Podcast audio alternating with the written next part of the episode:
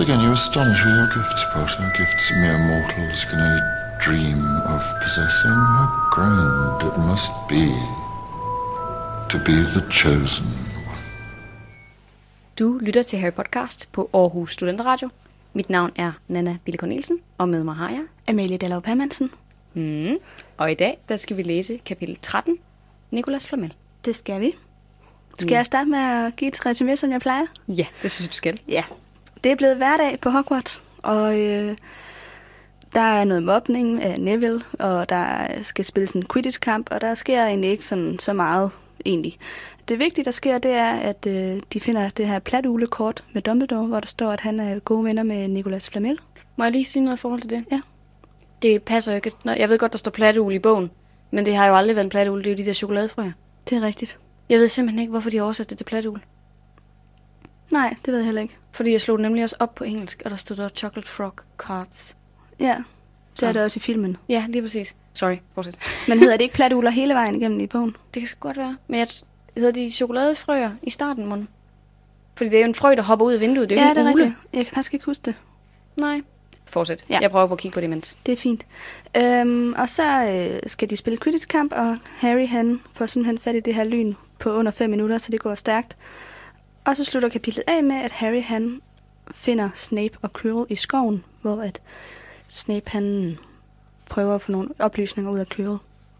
Så Uh. det er det, der sker. Ja, Alright. Ved du hvad, jeg tror faktisk, du har ret. Der står faktisk uler. Der står nemlig her. Hvad er det her for noget, spurgte Harry og holdt en indpakket platteugle frem mod Ron. Det er da ikke lavet rigtige uler, vel? Og så, nej, bare rulle en chokoladeugle. mm. Hvorfor fanden har de så det har oversat det, bare til hele uler? tiden været chokoladeuler på dansk. Ja. Gud, hvor mærkeligt. Men det er jo frøer. Ja. I den engelske. Ja. Det er også, øh, når jeg tænker på det her form for slik, så tænker jeg også på det som frøer. Ja, samme her. Ja. Men det tror jeg, fordi man har set filmen, hvor den der frø hopper ud af vinduet. Ja, men det er også frøer. Men Ja. det, øh, det er godt nok en, en, en sjov oversættelse. Ja. Det er sådan et sted, hvor man tænker, hvorfor har man lavet det om? ja. Hvad betyder det, at det er en ule, i stedet for en chokoladefrø? Mm, ja, ja. Men, øh, Nå. Lad os gå videre med karaktererne i den her uge. Yes. Jeg synes, den første, vi snakker om, er Harry. Ja, lad os det. Golden Boy. The Chosen One. The Chosen One. Ja. Ja, jeg synes, øhm, det første, det er jo egentlig, vi går på, hvor vi, øh, hvor vi snakker lidt om drømmespejl, eller Harry, han nævner lidt om, om drømmespejl, hvordan det har påvirket ham efterfølgende. Øhm, og det lader jo til, at det har trigget nogle deciderede traumer hos ham. Mm. At han kan ikke sove, og når han så sover, så drømmer han om grønne lys og en, en eller anden høj latter, ondskabsfuld høj latter, der sådan griner, mens øh, ja, hans forældre de forsvinder, eller sådan noget, den dur, ikke? Ja, det er i virkeligheden bare flashback. Fuldstændig. Ja. Og det har, han har jo aldrig haft de her drømme før, eller de her visualiseringer. Han har max set, øhm, det må være Hagrids øh, motorcykel og sådan noget grønt lys. Men han har ikke hørt Voldemort før, Mm-mm. så vidt jeg husker i hvert fald. Så øh, det har virkelig trigget noget for ham at se hans familie. Ja, det er som om hans underbevidsthed fortæller ham, det her det er et minde, som du virkelig har haft en vild oplevelse med. Eller Ja, sådan. det er blevet ja. ja. gemt langt, langt væk, men det har ligget og ulmet, og nu er det så blevet trigget af, at han har ja, siddet nede og studeret sin egen familie, ikke? for nu har han fået Jo. ansigter på dem. Jo, og han synes også, det er ret hårdt at have alle de her drømme om natten. Fordi han siger for eksempel senere, at han kan godt lide, når de har en meget hård Quidditch-træning, fordi så er han så træt, at han bare falder i søvn uden at drømme. Så han, er, han har decideret brug for fysisk udmattelse, Ja. for at kunne komme gennem natten, ikke? Ja, Så det siger virkelig noget om, hvor hårdt medtaget han er af, af det her. Det er jo, altså det er jo decideret traume, ikke? Jo. Og det var også der, hvor jeg tænkte, hvad med en skolepsykolog? Altså er der, ikke, er der ikke nogen, der på noget tidspunkt har overvejet, hvordan det påvirker ham, at han har set sine egne forældre dø? ja det er jo igen det her med, at Hogwarts måske ikke er så pædagogisk på nogle punkter, ikke? Altså Nej. sådan de her traumer, som de her elever har. Neville har jo også traumer, ja. øh, fra at hans forældre er blevet tortureret til sindssyge. Mm-hmm. Øhm, det siger man ikke. Øh, til, til de, de er vanvid, blevet- tror ja, til... til vanvid, ja. Mm. ja. Og andre har jo også nogle voldsomme traumer af de her Luna børn. mister jo også sin mor, og ser hende også dø. Præcis. Altså det her, det er jo øh, børn af en generation, hvis forældre levede under Voldemorts første regeringstid. Ja, Så der er nok flere også, som har mistet nogle forældre på Ja. en eller anden drabelig måde. helt sikkert forældre, eller søskende, eller andre familiemedlemmer, venner og sådan nogle ting, ikke? Præcis. Så der er nok mange på den her årgang, eller lige omkring den her årgang, som egentlig har nogle problemer. Ja, helt sikkert. Men det er bare overraskende, for de har jo alligevel en skolepsykolog, eller ikke en skolepsykolog, men en, en skolesygeplejerske, hende her, Madame Pumphrey. Ja, det er rigtigt. Så der er nogen, de kan gå til, og de har deres, altså deres overhoved af deres øh, kollega i deres hus. Ja. Så man tænker sådan, hvad med sådan en som McGonagall? Kan man komme og tale til hende, hvis man har det issue?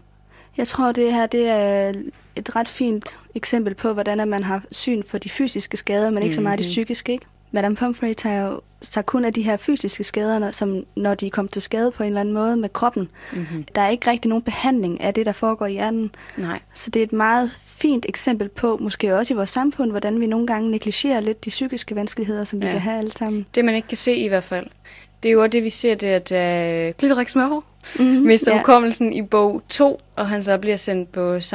Mungus, fordi at det er det eneste sted, hvor man kan tage sig af ham. Og der bliver han jo også bare pakket lidt væk, ikke? Man får ikke rigtig lov til at være ude i samfundet, når man først har fået noget med sindet, sådan decideret. Og det er også det der, kan du huske, med slangevisken. Der Mhm. bliver man jo anset for at være sådan lidt crazy, hvis man kan slangeviske. Ja. Gør man ikke det? Det er sådan, no, han er, han er lidt mærkelig. Ja. Ham der, Harry.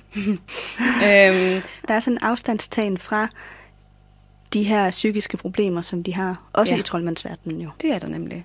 Og det er et issue, og de, vi ved jo også, at den her generation kommer til at få markant flere traumer, end de har på det her tidspunkt, Mm. når Voldemort begynder at komme tilbage igen. Ikke? Jo. Øhm, så vi håber da, at øh, når Harrys børn går på Hogwarts, at det er løst. Ja, eller der måske er blevet mere opmærksomhed på det.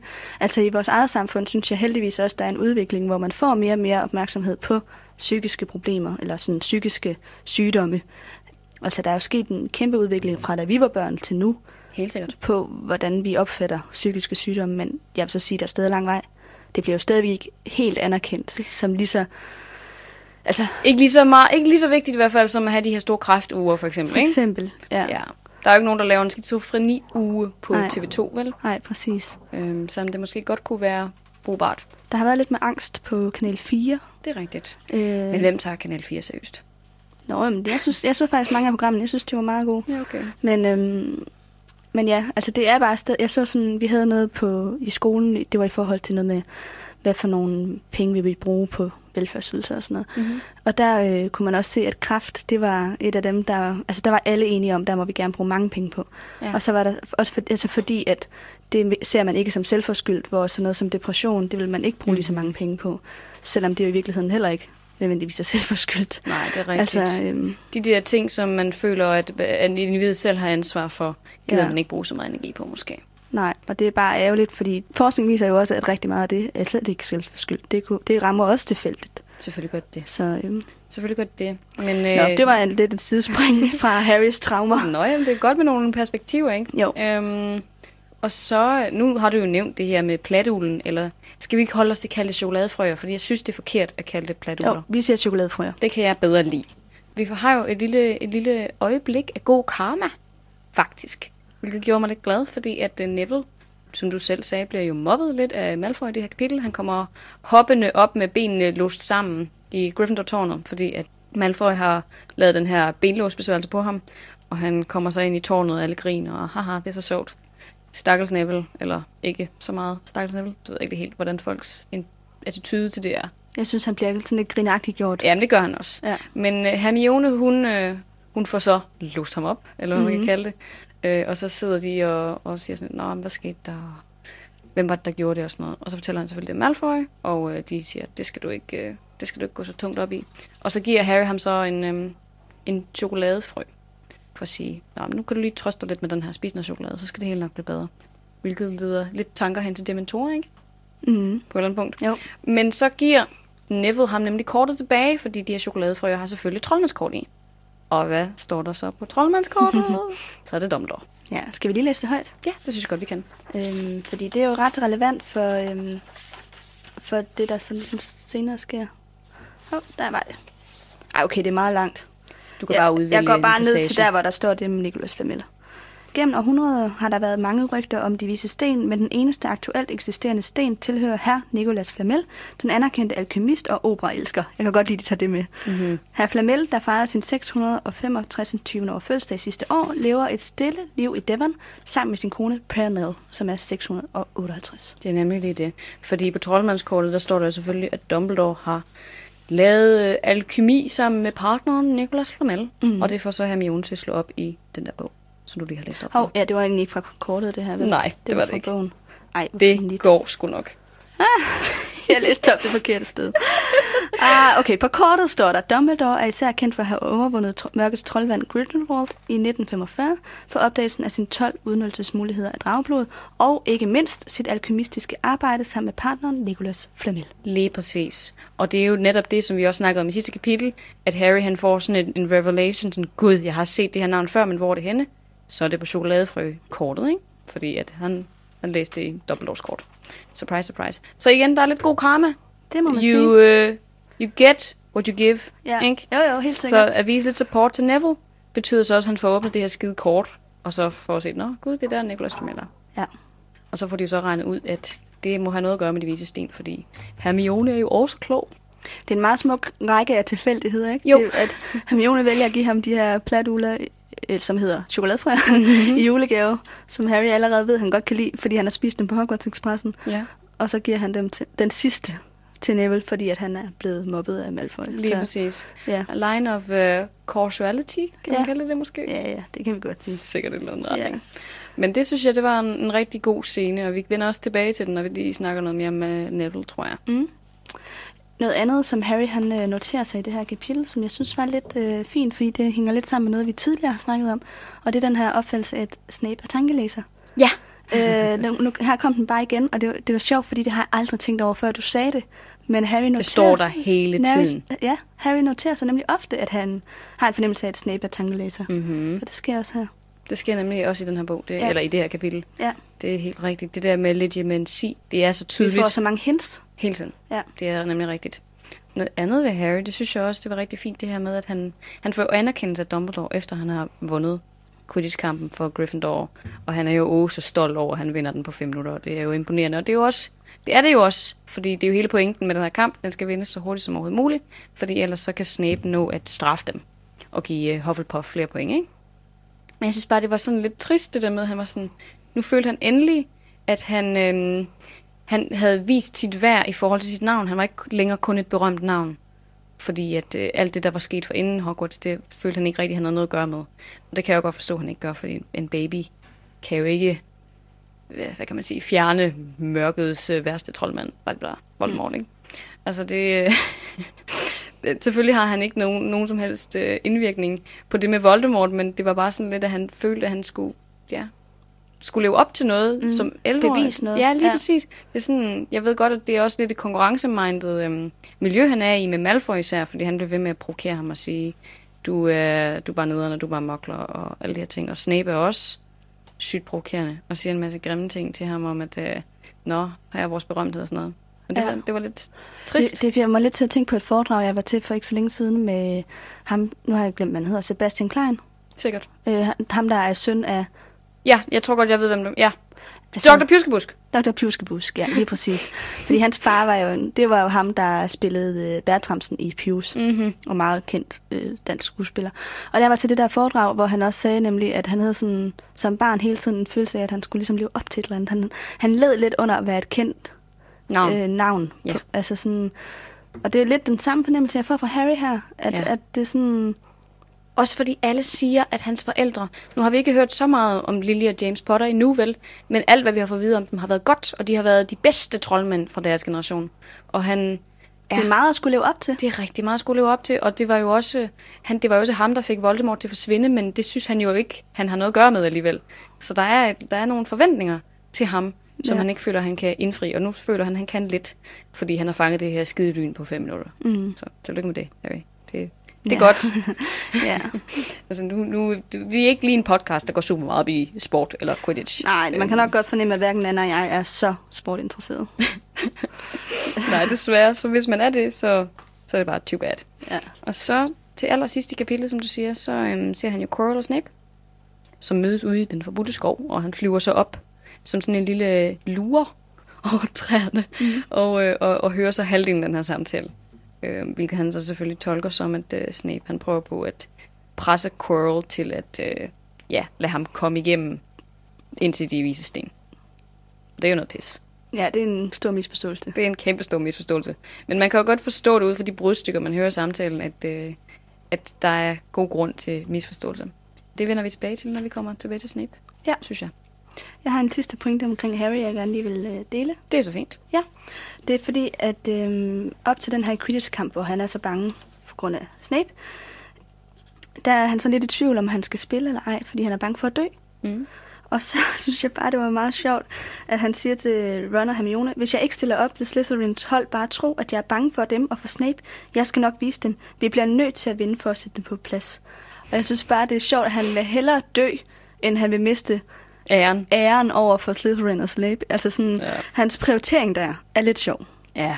Jamen, sådan synes jeg tit, det er i forhold til, til det der med Quidditch, at det er bare, de vægter det så sygt højt. Altså, det er sådan alfa og omega på den der skole, hvem der vinder den der skide Quidditch-pokal. Ja, på det punkt er jeg virkelig enig med Hermione i, at de drenge der, de går alt for meget op i den sport. Ja. det må jeg også give dig ret i. Det må jeg også give Ja. ret i. Skal vi hoppe lidt videre til øh, Neville? Ja, lad os det. The second chosen one. Ja, ja. ja. Og der er jo øh, to seancer især med ham i det her kapitel. Og det Ja. er først, vi har været lidt inde på det, at han får udført øh, benlåsforbandelsen på sig af yes. Malfoy. Og kommer ind på, øh, Gryffindor-tårnet. ja lige præcis, med, med låste ben. Og det, åh, det gjorde lidt ondt i hjertet, fordi det var, jeg synes bare, det er synd for ham. Det var hårdt at læse i hvert fald. Ja, Vil du læse den op? Ja. Altså, jeg vil egentlig gerne læse op, hvordan at Ron og Harry snakker til ham. Ja. Øhm, fordi han kommer ind, og så spørger de, hvad der er sket, og så siger Neville Malfoy, jeg mødte ham uden for biblioteket. Han sagde, han netop lidt efter nogen at øve sig på. Find professor McGonagall, sagde Hermione til ham. Du må anmelde ham. Neville rystede på hovedet. Jeg vil ikke have mere ballade, mumlede han. Du bliver nødt til at svare igen, sagde Ron. Malfoy er så vant til at træde på andre, men det giver er ingen grund til at lægge dig ned og gøre det lettere for ham. Og så bliver han ked af det, fordi han føler lidt, at Ron han bare endnu en gang siger til ham, at han, Han ikke er god nok. Ja, ja, lige præcis. Det er det der med, at han siger, ja, du behøver ikke fortælle mig, at jeg ikke er modig nok til at være en del af Gryffindor. Malfoy har allerede sagt det. ja. Så tak for det, Ron. Øhm, ja, Ron mener det er jo sødt her. Selvfølgelig gør men, han det. Men jeg kan godt forstå, at Neville bliver ked af det, fordi det er jo netop det, han er bange for. Ja. Og svare igen. Det er nemlig det er hans store problem. Det er også derfor, at hans bokkert er Snape, ikke? Fordi det er sådan personificering af ikke at kunne svare igen, fordi at, ja, Blive undertrykt af Ja. nogen, en autoritet på en eller anden måde. Ikke? lige præcis især nogen, der er så skræmmende som Snape. Så man kan, det er virkelig, det er jo hans inderste issues, vi får at se det her, ikke? At han skal konfrontere nogen på den måde. Men, men ja, det er jo også ligesom med, hvis man bliver mobbet, så øh, vil der være mange tilfælde, hvor man ikke gør noget, eller siger det til nogen, hvad kan man kalde det, um, autoritetsfigurer. Mm. Mhm. Fordi du vil ikke gøre det værre, det siger han jo også. Ja. Ja. Jeg vil ikke have mere ballade. Nej. Det kan man jo også godt forstå. Ja. Fordi det er sådan, hvorfor ikke bare øh, se, om det går over af sig selv, frem for at eskalere situationen yderligere, ikke? Jo, det, øh, det tror jeg, der er mange, der kan ikke genkende til den der øh, frygt for at puste til ilden på en eller anden måde. ikke? helt sikkert, helt Fordi sikkert. hører Malfoy så om, at han har sladret til Mhm. mm-hmm. McGonagall, så vil han nok bare mobbe ham endnu mere. Det er nemlig lige præcis det. Ja, igen, der, der havde jeg også en overvejelse i forhold til, hvordan ville McGonagall egentlig overhovedet reagere, hvis hun, han kom op og sagde det til hende? Jeg tror, hun vil reagere på en rigtig fin måde. Jeg tror, hun vil blive pissed på Malfoy, og jeg tror, Ja. hun vil tage fat i Snape og sige, du skal simpelthen have styr på dine, øh, Dine kun- elever. øh, Dine elever, ja. Fordi det er jo Snape, der har ansvaret for Malfoy. Ja. Øhm, jeg ved så ikke, om Snape rent faktisk vil gøre noget. vil men, han ikke. Øh, nej, det vil han nok ikke, men jeg tror, McGonagall vil få, altså prøve at, at, øh, at løse det på en voksen måde. Ja, okay. Måske ovenikøbet også tage fat i Malfoy, det ved jeg ikke. Jeg tror måske også godt, hun kunne finde på det. Jeg ved dog ikke, om det vil hjælpe. Nej, jeg, jeg ved det heller ikke. Nej. Jeg tror, du har ret i, at hun nok ville, øh, nok ville tage fat i ham, fordi jeg har stået lidt mellem den her med. Enten så vil hun sige til ham, unge mand, du bliver simpelthen nødt til at tage det sammen. Og så ikke lade det gå dig på. Eller også så vil hun, ja, sige noget til Snape. Jeg ved ikke lige helt, hvorfor en af de to, fordi hun har jo også... Altså i nogle situationer, der er hun jo sådan lidt, bare mand op. Ja, det er også lidt svært lige at vide med hende, men jeg håber, at hun vil være den voksne, og i stedet for at Ja. sige mand op, så vil hjælpe ham. Ja, det, det håber, håber jeg også. Ja. Fordi i sidste ende får man ikke noget ud af det der mand op. Det hjælper Nej, ikke. og, og det er jo i hvert fald slet ikke dem, der bliver mobbet, man skal sige det til. Altså, Nej. Jamen, det er nemlig helt det rigtigt. tror jeg ikke, hun vil sige til ham. Nej, Men, det har vi i øh, hvert fald besluttet os for. Det vil McGonagall ikke sige. Nej, hun er god. Hun er nemlig rigtig god. Men så sker der jo det til sidst i kapitlet, under Quidditch-kampen, at Neville han faktisk tager affære. det gør han. Han gør noget her. Malfoy kommer og provokerer ham og Ron igen. Og så øh, ender det med, at de kommer i en regulær muggle-slåskamp Muggles? Åh oh, ja. Altså sådan, de ja. kæmper- Neo, Neofight. Ja, Ja, jeg ved lige præcis, hvad du præcis. mener. Det, øh, det får vi også at vide på et andet tidspunkt, at rigtige troldmænd, de har ikke neokampe, fordi det er ikke øh, elegant nok eller et eller andet. Jeg kan ikke huske, hvem der siger det, men det er der en eller anden, der gør. Mm. Jeg vil faktisk egentlig gerne lige finde det, som Malfoy siger til, siger til Snape. Ja, til Snape? Øh, nej, undskyld, hvad Malfoy siger til øh, Neville. Ja. Øhm, ved I, øh, hvordan jeg tror, man vælger spillere til Gryffindor-holdet, lød det Bortne fra Malfoy fem minutter senere, da Snape belønnede Hufflepuff med flere point, uden nogen som helst grund. Lol. øhm, man vælger dem, som man har mest ondt af. Se nu for eksempel på Potter. Han har ingen forældre. Så er der Weasley-brødrene. De har ingen penge. Du burde også være på holdet, Longbottom. Du har nemlig ingen hjerne. og, og det er så der, hvor han bliver pissesur, eller han bliver, han bliver sprutrød i hovedet, står der, og så siger han, jeg er 12 gange så meget værd, som du er, Malfoy. Ja. Og det var nemlig præcis det, Harry han havde sagt til ham oppe i Gryffindor-tårnet, da han giver ham den her chokoladefrø. Du er 12 gange mere værd end Malfoy. Altså se på ham, han er ind på Slytherin, det lorte kollega. Mm. Ja, så han bruger faktisk det citat fra Harry. Ja. Det er meget fint. Det er også lidt kikset. Jeg er 12 gange så meget værd som dig. Ja, men jeg synes, det er dejligt. Jamen, det er det også. Jeg, jeg digger det. Det gør jeg også. Han er bare sød. Jeg siger thumbs up til Neville i Ja. det her kapitel. Altså hele vejen igennem er han faktisk egentlig bare en skide dejlig karakter. Der er nærmest ikke en, finger at sætte på ham. Altså, jeg synes i hvert fald, Neville han er sådan lidt misforstået som den der øh, sørgelige skæbne, fordi Ja. ja. han, han prøver jo virkelig Han har sin egen indre kamp, ikke? Jo. Hele tiden, og som man bliver lidt overset i alt det store hver drama. eneste dag er en kamp for ham, fordi prøv at forestille dig at have en lærer, du er så bange for, at det er dit største mareridt, og skulle deal med ham hver eneste uge. Det er nemlig det. Han går jo mod sin frygt hver eneste dag, faktisk. Han skal bekæmpe sin frygt hele tiden. Som så Snape. Jeg siger, ja, præcis. Lige præcis. Altså, øh, Han er jo en af de modigste overhovedet på den skole, faktisk. ja, han skal kæmpe mod angsten for at gå uden for Gryffindor-tårnet. Ja. Hele tiden. Det skal han nemlig. Det er så rigtigt. Han er jo, altså han er bange for selv sådan en som Peeves, ikke? Jo. Som alle de andre elever, de er sådan, nej ja, det er bare Peeves. Griner bare Ja. ja. Peeves, ikke? Ja. Men han bliver jo mishandlet på næsten alle fronter, når han kommer ud af, ja, af Gryffindor-tårnet, som du sagde. Ja. Så man skal virkelig tage hatten af til Neville. Og det er jo også derfor, at det her kapitel er vigtigt for ham, fordi der sker jo et skift, som du siger. De kommer ud i den her nævekamp, egentlig fordi Ron, han kaster sig over Malfoy, og så tøver Neville lidt, mm. men så går han alligevel i håndgemæng med, med Crabbe og Goyle, som er markant større end ham. ja. Og ender sig jo også med at øh, få givet dem et par hug, og bliver så sendt bevidstløs op til hospitalsfløjen, ikke? Jo. Men han prøver, Han, Han han tør. virkelig, ja. og det er altså fedt at se, at han, han tør tage konfrontationen op. Han får ikke noget ud af det, ud over anerkendelse fra for eksempel sådan som Ron. Som jo så, jeg tror, at han får sådan lidt en, en følelse af, at han er med. Jeg tror, han får noget ud af det på sit altså, eget selvværd. Det gør han også. At han tør at svare igen. Ja. Altså jeg mener også mere sådan, han får ikke noget ud af det i forhold til, at han vinder ikke kampen. Nej, det er rigtigt. Han Det er det, taber. jeg han, mener. han bliver slået ud. Han bliver slået ud, og det er jo også fair nok, når de her to, to drenge er nogle st- kæmpe store bæster, ikke? Jo. Og han selv bare er en lille rundhovedet dreng. Ja. Øh, men, men du har ret, han vinder noget på selvværdskontoen, og så får han noget anerkendelse af Ron, i og med, at han faktisk tør deltage, og ikke bare sådan, ja, stikker af fra konfrontationen, ikke? Jo. Og det er jo vigtigt i det her miljø. Men det er sjovt, ikke? Fordi både øh, Hermione og Ron har jo medbragt tryllestav. Ja. Så hvorfor de ikke bare laver benlåsbesværgelsen på de tre der? Det ved jeg faktisk ikke. Det er faktisk super dumt. Ja. Men det er jo nok også, fordi Hermione, hun slet ikke er klar over, at der sker Jamen, den her hun konfrontation. opfanger nærmest ikke, hvad der foregår bag hende. Hun er stærkt fokuseret på, hvad der sker på Harry. Ja, det er hun øhm, nemlig. Så, så det interesserer hende egentlig ikke rigtigt, at de kommer op og slås. Nej, jeg tror, hun, hun føler sig også lidt hævet over sådan nogle drengestreger.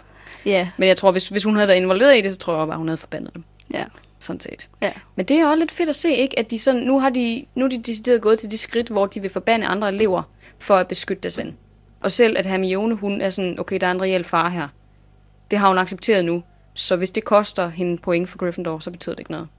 Fordi jeg tror faktisk godt, at de kunne risikere en ret stor straf, hvis der var nogen, der fangede dem i at lave den her besværgelse. Mm. Ja, men det er rigtigt. Det siger noget om, at deres værdier, men det er jo så benlåsbesværgelsen på Snape, de vil bruge. Ja, det er rigtigt. Men, det er jo endnu mere ja, grund til, at de mere, ud, ikke? Endnu mere, ja. Så øh, det siger helt sikkert noget om, Ja. øh, Helt sikkert. om, om værdierne. Ja, jamen jeg synes, øh, det her det har lidt været Nevilles kapitel, som ja. Hedder Nicholas Flamel. Ja. Så, så den sidste, som jeg gerne vil snakke om her ved karakteren, det er Los Snapers. øh, han er jo blevet Quidditch-dommer mm. i det her kapitel, for at, øh, det er jo så for at stoppe Quirrell fra at gøre, lave det samme nummer en gang til, ikke? Men det er jo ikke det, Harry han fortolker overhovedet.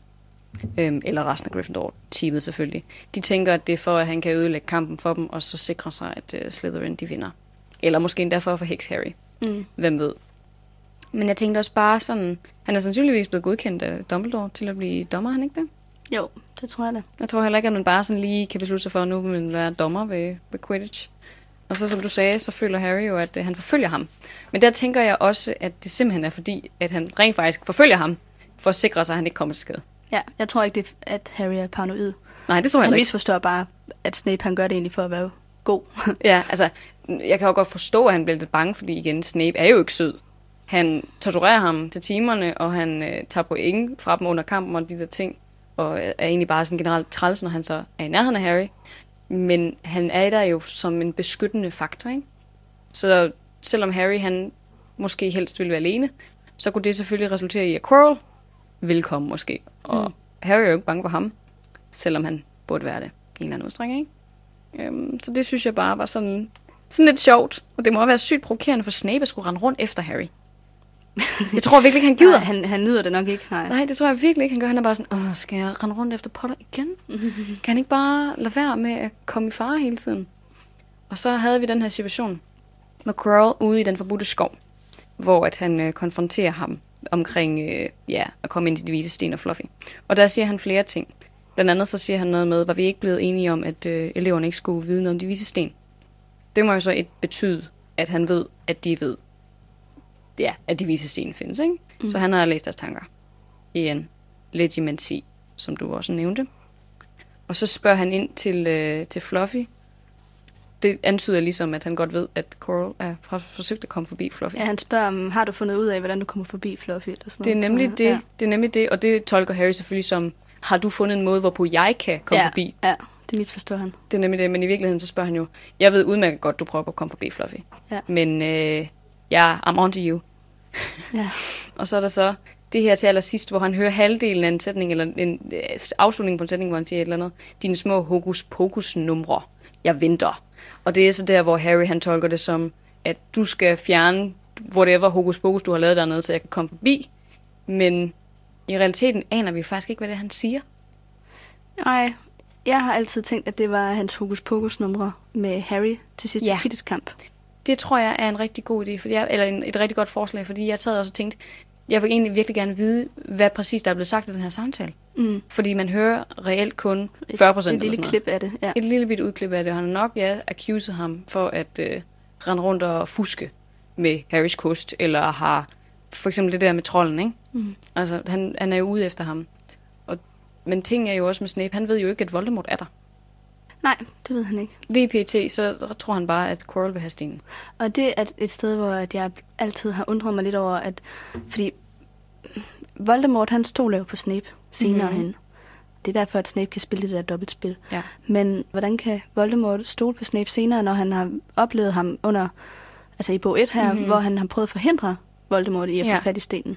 Men forklaring er det ikke netop, at Snape han siger til Voldemort, at det er jo simpelthen fordi, jeg troede bare, at Quirrell var grådig og var ude Mm. efter stenen. Til For- sig selv. Lige præcis, ja. Så han har været sådan, det er der ikke nogen grund til, hvorfor skulle jeg støtte ham i det? Ja. Altså, så vil jeg hellere ja. holde min alliance over for Dumbledore, og så det øjeblik, hvor Voldemort kommer tilbage i billedet, er han sådan, Nå, okay, nu er du her. Så er det fint, så vil jeg gerne hjælpe dig, ikke? Ja, det er sådan, jeg forestiller mig det i hvert fald. Man kan så spørge sig selv, hvorfor har Voldemort så ikke afsløret sig selv over for Snape? Men. Ja. det er vel, fordi han ikke ved, om han kan stole på ham. Ja, det kan godt være. Umiddelbart. Det er i hvert fald, det mener jeg, det er det, der øh, vi får forklaret på et senere tidspunkt. Altså, Voldemort kan jo i virkeligheden godt lide at holde sin kort meget tæt på kroppen. ja, Så han fortæller jo så lidt som muligt til sine medhjælpere, selv dem han egentlig godt kunne stole på.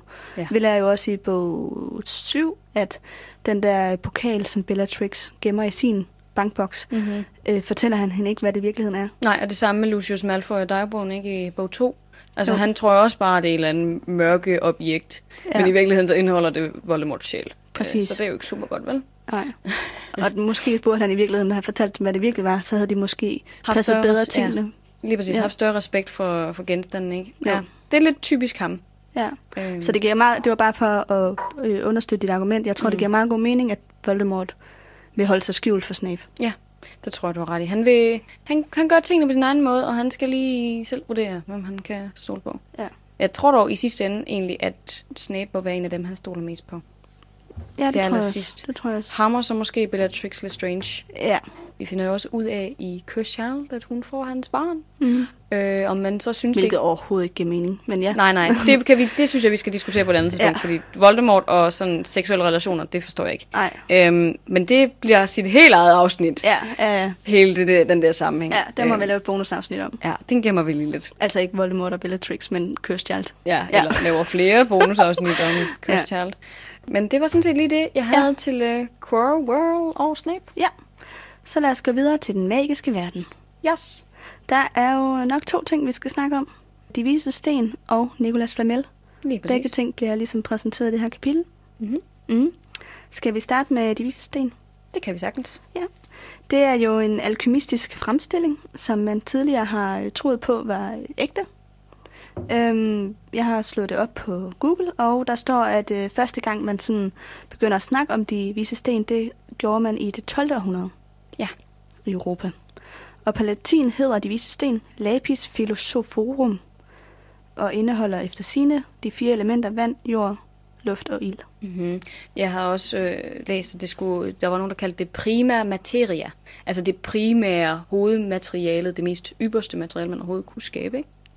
Jo, det er sådan ligesom øh, over alt andet Ja. på en eller anden måde. Det er det ypperste, du kan skabe som menneske. Ja. Er der mere, øh, vi kan sige om det? Jamen så lige i den her sammenhæng, nu er det jo den virkelige verdens opfattelse af de vise sten, ikke? Men øhm, i Harry Potter, der er det jo lavet af Nicolas Flamel. Og det mener man jo faktisk også er tilfældet i virkeligheden, fordi Nicolas Flamel er jo en, en person fra vores historie. Jeg ved ikke, om Ja. han re- reelt har fandtes. Jo, det har han. Han har reelt Ja, ja, fandtes. Der er i hvert fald flere gader i Paris, der er opkaldt efter ham. Og hans kone. Og man mener også, at man har spottet ham flere gange i løbet af historien. Men øh, de vise sten skulle efter sine kunne øh, være med til at skabe den her livselixir, som gør, at man øh, lever evigt. Surprise, surprise. Det var derfor, at Nicolas Flamel skulle være så oldgammel. Mm. Og øh, den kan være med til at gøre metaller til guld. Alkemisterne har altid været sådan lidt meta, og lidt metafilosofiske omkring det her med de vise sten. Det, det er jo egentlig meget symbolisk, at man kan skabe bly eller andre former for metal om til guld, og det er også den samme transformation, man som menneske gennemgår. Man udskifter sin ydre karakter med sådan nogle indre værdier. Ja. Så ja. ja, det er sådan en meget sjov blanding af kemi og filosofi. Ja, det er det nemlig. Det, øh, ja, det er lidt et, et sjovt mix, og der er også lidt noget magi indover, så alligevel ikke helt rigtigt, vel? Men er det ikke også det, alkemi et eller andet sted er? Jo, det er det nemlig. Ja. Det er lidt en, en sjov ting. Øh, men jeg tænker, vi bare kan hoppe over til Nicolas Flamel Ja, direkte. lad os det. Men ja, han er jo en ægte person, faktisk. Ja. Og han levede fra ca. 1330 til 1418 Mm-hmm. i Frankrig. Han Altså i den virkelige i verden. den virkelige verden. Så han blev 88 år. Og han kom fra Frankrig. Yes. Mm. Og øh, i den her verden, der er han så 665. Ja.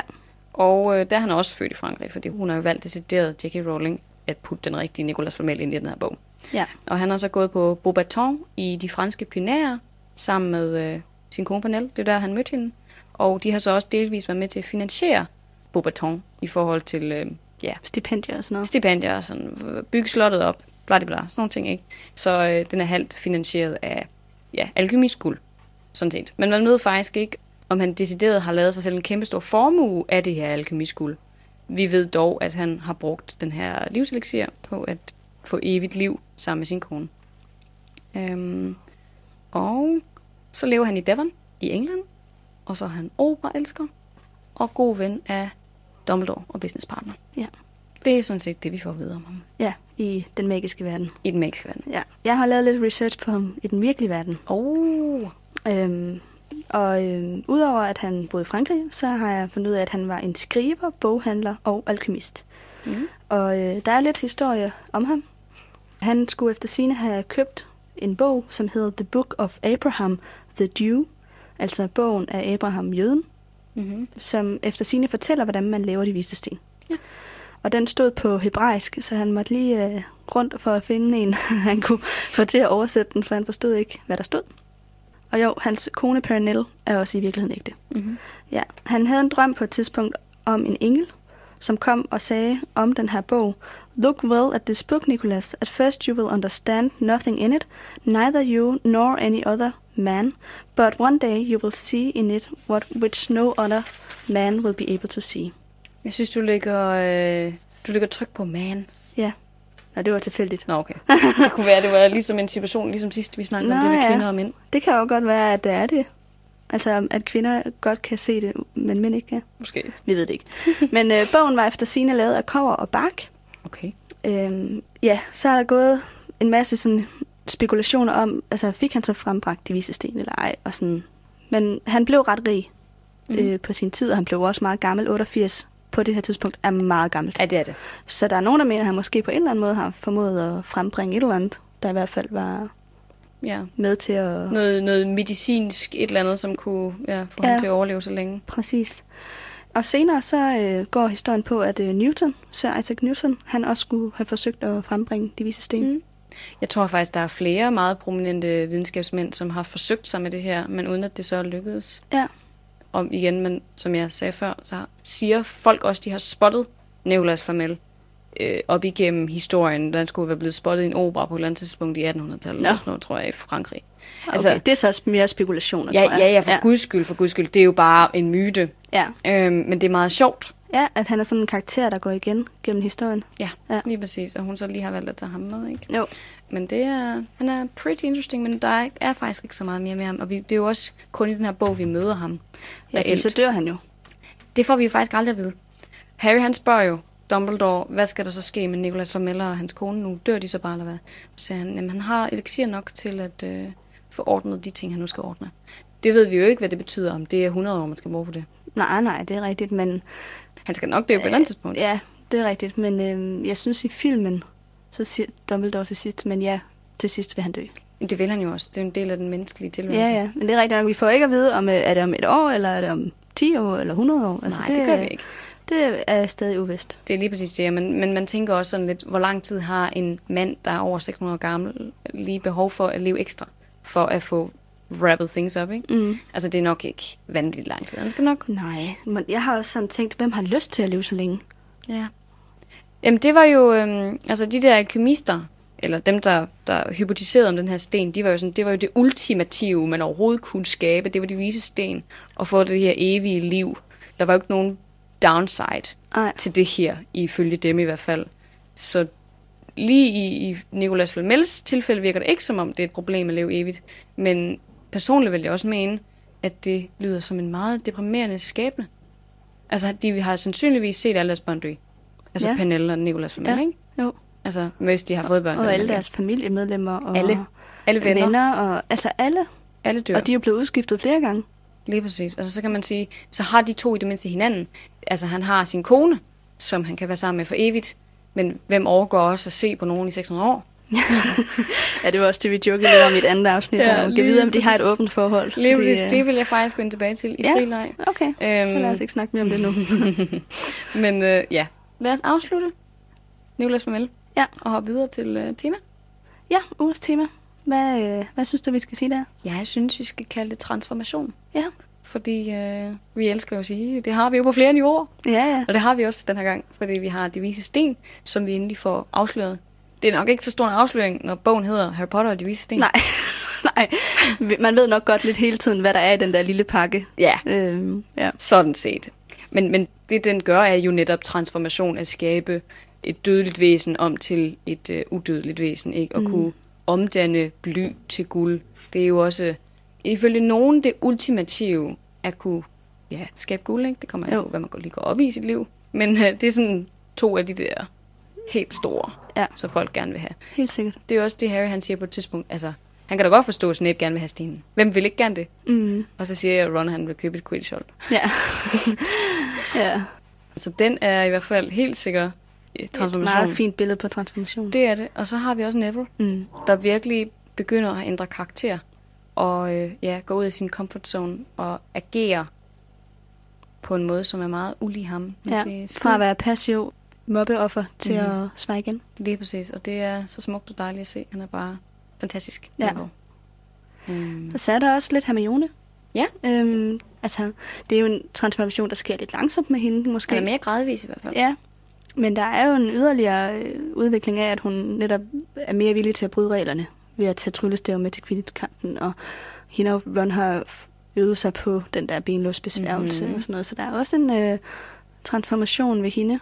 Der er også et sted i kapitlet, hvor Ron og hende spiller troldmandskak. Øh, fordi Ron og Harry, de mener, at det er sundt for hende, at hun også får lov at tabe lidt indimellem. Mm-hmm. Fordi at Ron han er jo bedre til det end øh, Hermione. Men man kan sige, at hun spiller jo frivilligt. Så hun er jo er også rigtigt. med på præmissen om, at hun også taber indimellem. Ja, at hun godt kan tåle at tabe, det er nemlig rigtigt. Ja. Jeg synes du egentlig, det er lidt sjovt, det der med, at hun skulle være dårlig til skak. Altså, jeg ved godt, at det er med vilje, at hun har fået tildelt nogle karakteristika på, hvilke hvor hun er dårlig. For eksempel det her med flyvning, mm. og det der med at lave en patronus, og så øh, det her med skak, ikke?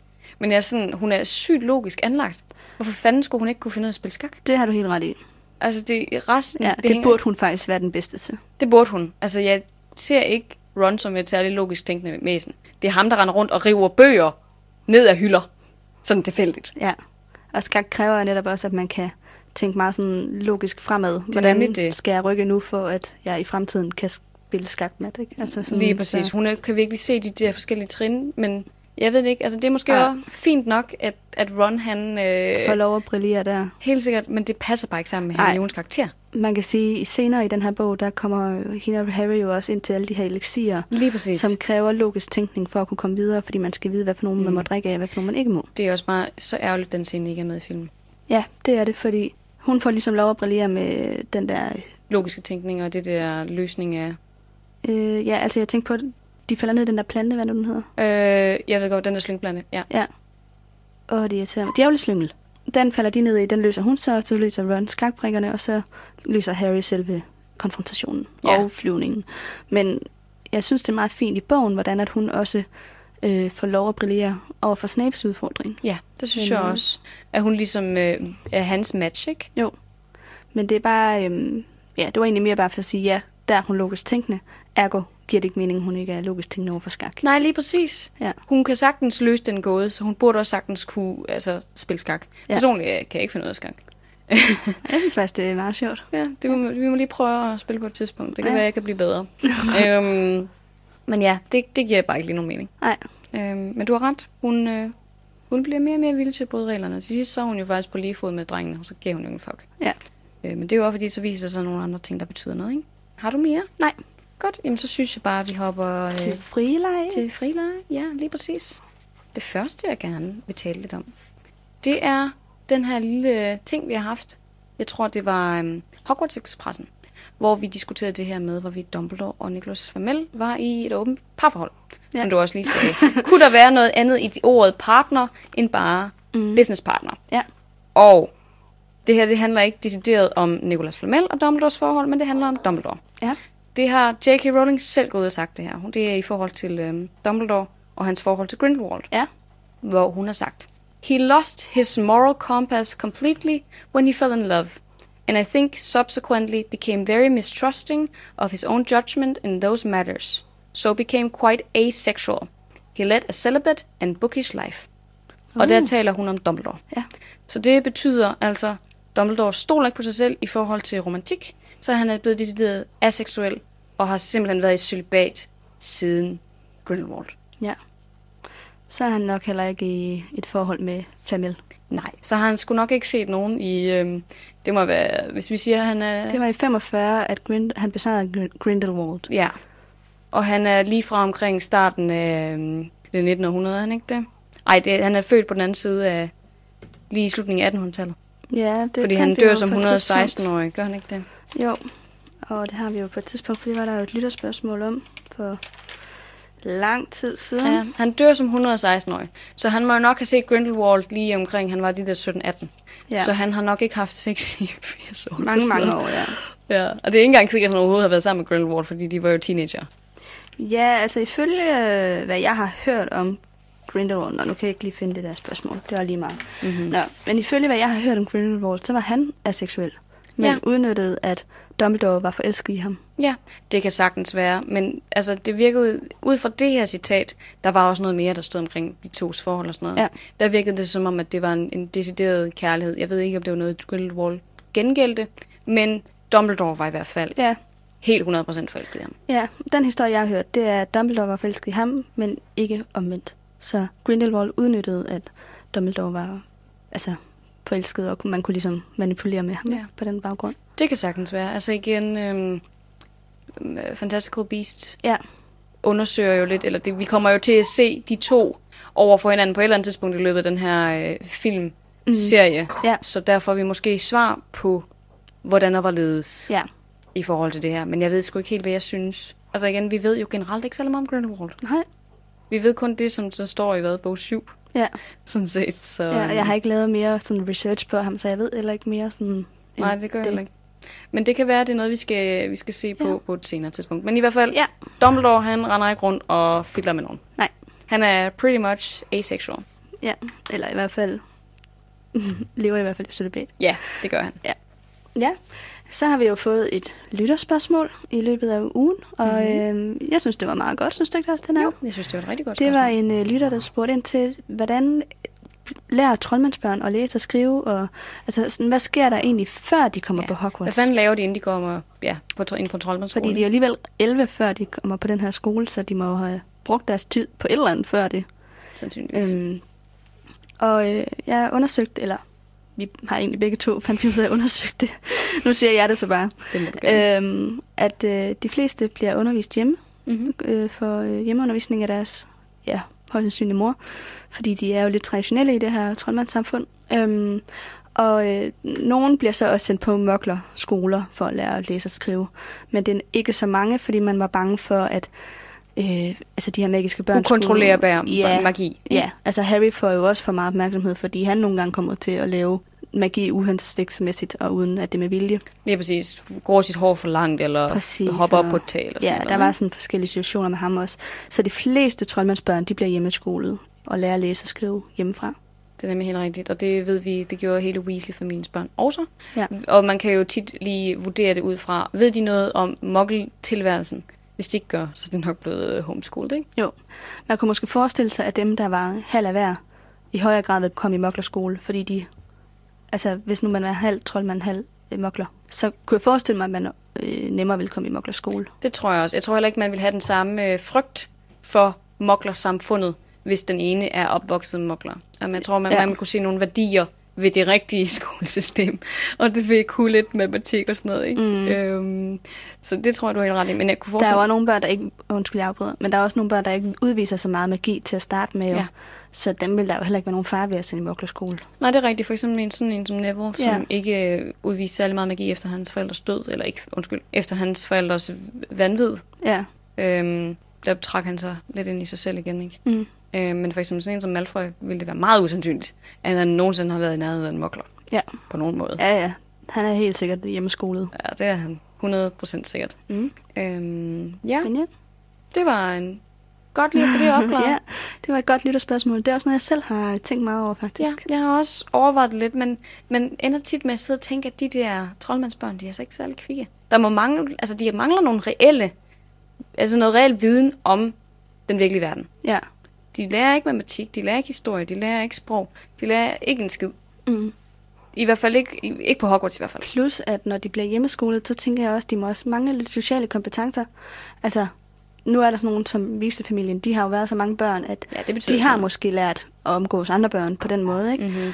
Men øh, sådan en som Malfoy, han vokser jo op som enebarn, og hvis han ikke rigtig kommer i skole og lærer andre børn der, hvordan... Mm. Øh, ja, jeg ved ikke. Jeg har bare sådan tænkt over, at det må også være lidt svært at vokse op uden at lære at lege med andre.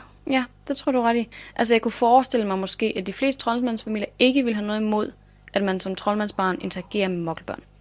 Altså, at du simpelthen måske så leger dine børn med dine nabos børn. Mm. Eller hvis du bor i nærheden af andre troldmandsfamilier, så har man måske en eller anden form for legeaftale eller sådan noget retning. Ja. Men vi ved jo, der bor kun været 3.000 troldmænd i Storbritannien. Så der, altså, de bliver Der er nødt- nok langt mellem dem. ja, de bliver nok nødt til at interagere med moklere, Ja. ja. for at kunne få et reelt socialt netværk opbygget, ikke? Jo. Øhm, men igen, jeg tror faktisk også langt størstedelen er halv-halv på en eller anden måde. Mm, ja, det tror jeg også. Og ellers så hører vi om sådan nogle situationer, hvor at, ja, for eksempel sådan en som, var det din Thomas, hvis far var troldmand, og så, som så døde, og så har din Thomas så vokset op og har ikke vidst det. Nej. Vokset op som helt almindelig mokler. Der sker jo alle mulige sjove kombinationer, hvor at folk måske endda er hele troldmænd, eller halve troldmænd, alt muligt mærkeligt, men så alligevel ender med at vokse op med mokler i en eller anden udstrækning, ikke? Mm, jo. Så ja, jeg tror, det er ret sandsynligt, at en del af dem kommer til at gå i, i en almindelig folkeskole, ligesom sådan en som Hermione for eksempel. Ja. Det kunne jeg forestille mig. Det kommer også an på, om familien har råd til at have en, en øh, forælder, der går hjemme. Det er nemlig det. Det er jo måske også derfor, at familien Weasley er ret fattig, fordi Molly er hjemmegående, så de har kun Arthurs indtægt at leve af. Og så når de har så mange børn samtidig, så, altså, så er det jo dyrt. Ja, det er det. Altså i hvert fald i sådan et samfund, ikke? Jo, det er... For man må jo formode, at han alligevel tjener en del, når han arbejder for Ministeriet for Magi. Ja, men jeg tror også, at han er på en lavere position, end hvad han nødvendigvis kunne være. Jeg tror, han er sådan en, der er dårlig til at forhandle løn. Det kunne man godt forestille sig. Han er nok for sød. Ja, men det er rigtigt. De burde måske have... Hun har jo også fået en uddannelse. Hun er jo også uddannet på Hogwarts. Så altså, hun ville helt sikkert have haft mulighed for at arbejde. Mm. Det kunne være, at vi på et eller andet tidspunkt skulle tage og kigge ind i deres øh, baggrundshistorie og så Det kunne vi godt, ja. Øhm, det kunne være ret interessant lige at finde ud af, hvorfor også. Ja. Men hun er også en mere traditionel mamma. Mm. Ja, hun er lidt en anden type end nogle af de andre. Hun er sådan lidt stereotypen på en rigtig mor, ikke? Jo, det er hun. Ja. Og det er nok også derfor, hun optræder, fordi hun er så dejlig og varm, ikke? Jo. Men så lægger hun lidt på nogle andre punkter. Så er hun for eksempel... Hun har nogle issues blandt andet med Fleur, og hun har også nogle issues ja. Med Hermione i løbet Ja, af ja, bøgerne. for søren. Hun er ikke så god til de der svigerdøtre. Nej, det er hun ikke. Hun, hun kan ikke så godt tolerere andre kvinder, som gør tingene på en anden måde, end hun gør. Nej, Så nogle gange så er hun lidt ufeministisk, hende uh, Molly Weasley. Ja. ja, det er hun. Men det kan vi snakke om på et senere tidspunkt. Jeg har en lille opfølgning i forhold til det her med bokser. Ja, Fordi vi snakkede jo om, det var vel sidste gang, om at øh, går troldmænd egentlig med bukser under deres gevanter. mm. Og så har vi fået to lyttere, der har skrevet til os. Jeg mente også selv, at det her det var tilfældet, men jeg fik ikke lige sagt det, da det var, vi gennemgik øh, spørgsmålet. Men de havde nemlig nævnt den her øh, scene i bog 4. Det er nemlig øh, under Quidditch-mesterskaberne, hvor at de er taget ind for at, øh, ja, sjovt nok, se kampen. Ikke? og så står Harry, Ron og Hermione i øh, kø til at hente noget vand op ved, det her, ved den her store plads uden for Quidditch-mesterskaberne. Og så ser de så en gammel troldmand, som skal hente vand. Og han øh, er iført en lang blomstret natkjole. Han hedder forresten Archie. øh, og så kommer der en ministeriemand op til ham og siger, Sød Archie, vil du ikke godt være sød at tage nogle bukser på? Fordi at, øh, det, der, det er altså en mokkel damekjole. Det er ikke noget, mænd går i. Og så siger han, "Jamen, den har jeg altså købt i en mokkelbutik. Så jeg ved, mokler går i det. ja. Og så står ham her øh, ministeriemanden og sådan, ej kom nu, please, tag nu de her nålestribede bukser på. Og så siger han, jeg nægter at tage dem på. Jeg kan godt lide en sund brise om mine ædlere dele. Ellers tak. ja. Så, Så han det- er nok vant til at have luft. Lige præcis. Det er et argument for, okay, folk i den gamle skole i hvert fald, går ikke med bukser. Nej. Så jeg tror, den diskussion, den må være afdiskuteret. Ja. Og konklusionen må være, Nej, de har ikke bukser på. de har ikke bukser på. Det gør man kun, hvis man går i monkeltøj. Ja. Så det. Så er det afklaret. Så er det afklaret. Så kan man tænke på det næste gang, man ser filmen. Ja, så, så kan man tænke, det er sgu forkert, at de har bukser på under det tøj der. Oh, ja. Deres uniformer i filmen er jo også forkert så. ja, Det, fordi de der skal, har de altid bukser på. der har de altid bukser på. Mm-hmm. Jeg Mhm. tror, at Hermione, hun har neddel på. Ja. Det er er sådan- der sker jo også et sjovt skift, ikke? Fordi jeg mener, det er film 1 og 2, hvor de har skoleuniformer på, og så i film 3, Så har de lige pludselig så er det mokkeltøj helt almindeligt tøj på. Ja, og det sker jo ikke i... Du må jo ikke gå rundt i mokkeltøj på skolen, ikke når du skal til time i hvert fald. Nej, så alle bøgerne har de altså troldmands, øh, hvad hedder det, Troldmandsgevanter, ja. skoleuniformen på jo. Jo, det er Ja. lige det. Det er mærkeligt, hvorfor man har valgt at lave det om i filmen. Det er nok for at få dem til at virke mere normalt, tror du ikke det? Sådan mere relaterbare. Jo, det er det Man nok. kan nok heller ikke sige sådan nogle former i sådan nogle gevanter. Jeg ved det sgu Nej, men det er rigtigt. Jeg tror også, du har ret i det der med, at vi skal kunne relatere til de her ja. karakterer.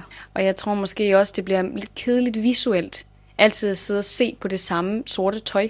Ja, Fordi der sker jo ikke meget på de der sorte gevanter, som de skal gå rundt i. det er rigtigt. Der er ikke meget personlighed ved det. Nej, og jeg mindes også, at der står på et tidspunkt, de må gerne gå, som sagt, i moklertøj, men det må de ikke have på til timerne. Så de må godt, men jeg tror ikke, at sådan rigtige troldmand i deres virke, sådan nogen som McGonagall og Dumbledore og Trelawney, dem tror jeg simpelthen ikke på at bukser indenunder. Nej, det Så, tror jeg ikke. øhm, ja. Ja, det var godt lige at få afklaret det. ja, vi får lige øh, knyttet nogle løse ender, så det Ja. er dejligt. Men så er jo ved at være ved vejs ende på Ja. dagens afsnit. Just præcis. Skal vi lige finde øh, citatet? Ja, det synes jeg. Og det er faktisk allerede blevet nævnt, men øh, jeg synes, at det var så, øh, Signe. ja, så vigtigt for det her kapitel, at jeg vil gerne øh, lige nævne det igen. Og jeg finder det lige. Be my guest. Det er Neville, som svarer Malfoy igen og siger, jeg er 12 gange så meget værd, som du er, Malfoy. Ja. Ja. Han er så dejlig.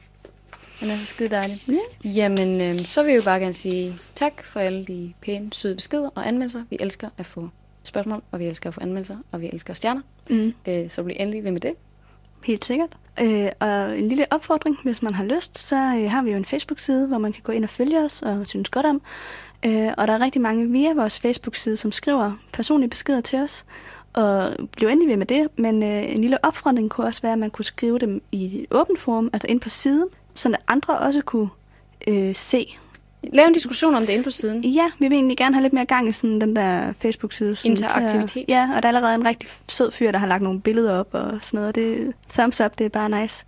Så ja, hvis I har lyst, så må I også meget gerne altså, blive ved med at skrive privat, hvis det ikke har lyst til, at, at alle skal kunne se det. Men Man kan sige, hvis, hvis det bliver skrevet privat, så har vi vel også, altså kan man også bedre gemme spørgsmålet til podcasten, hvis det er decideret noget, man gerne vil øh, have taget Ja. op her, ja, okay, i det her forum. Det er rigtigt. Hvis det er et lytterspørgsmål, Ja, som man gerne vil have, vi tager op, så skriv det privat. Men hvis det bare er en tanke omkring et eller andet, vi har sagt, eller øh, en, hvad skal man sige, en videreudvikling på et eller andet, vi siger, eller sådan noget, mm-hmm. som der er jo rigtig mange, der skriver nogle rigtig fine ting, så synes jeg da, at det ville være rigtig fint at skrive det, så andre også kunne se det. man kunne i hvert fald få en god diskussion i gang, og det Ja. er vi helt sikkert øh, klare på. Ja. Det synes jeg. Hvis jeg har lyst, så øh, gør endelig det. Mere end gerne. Det, øh, det ser vi i hvert fald positivt på. Ja, Men øh, så vil vi sige tak for i dag. det vil vi. Det var en super god episode. Tak for i dag, Nana. Tak for det, Amalie. Once again, you astonish with your gifts, Potter. Gifts mere mortals can only dream of possessing. How grand it must be to be the chosen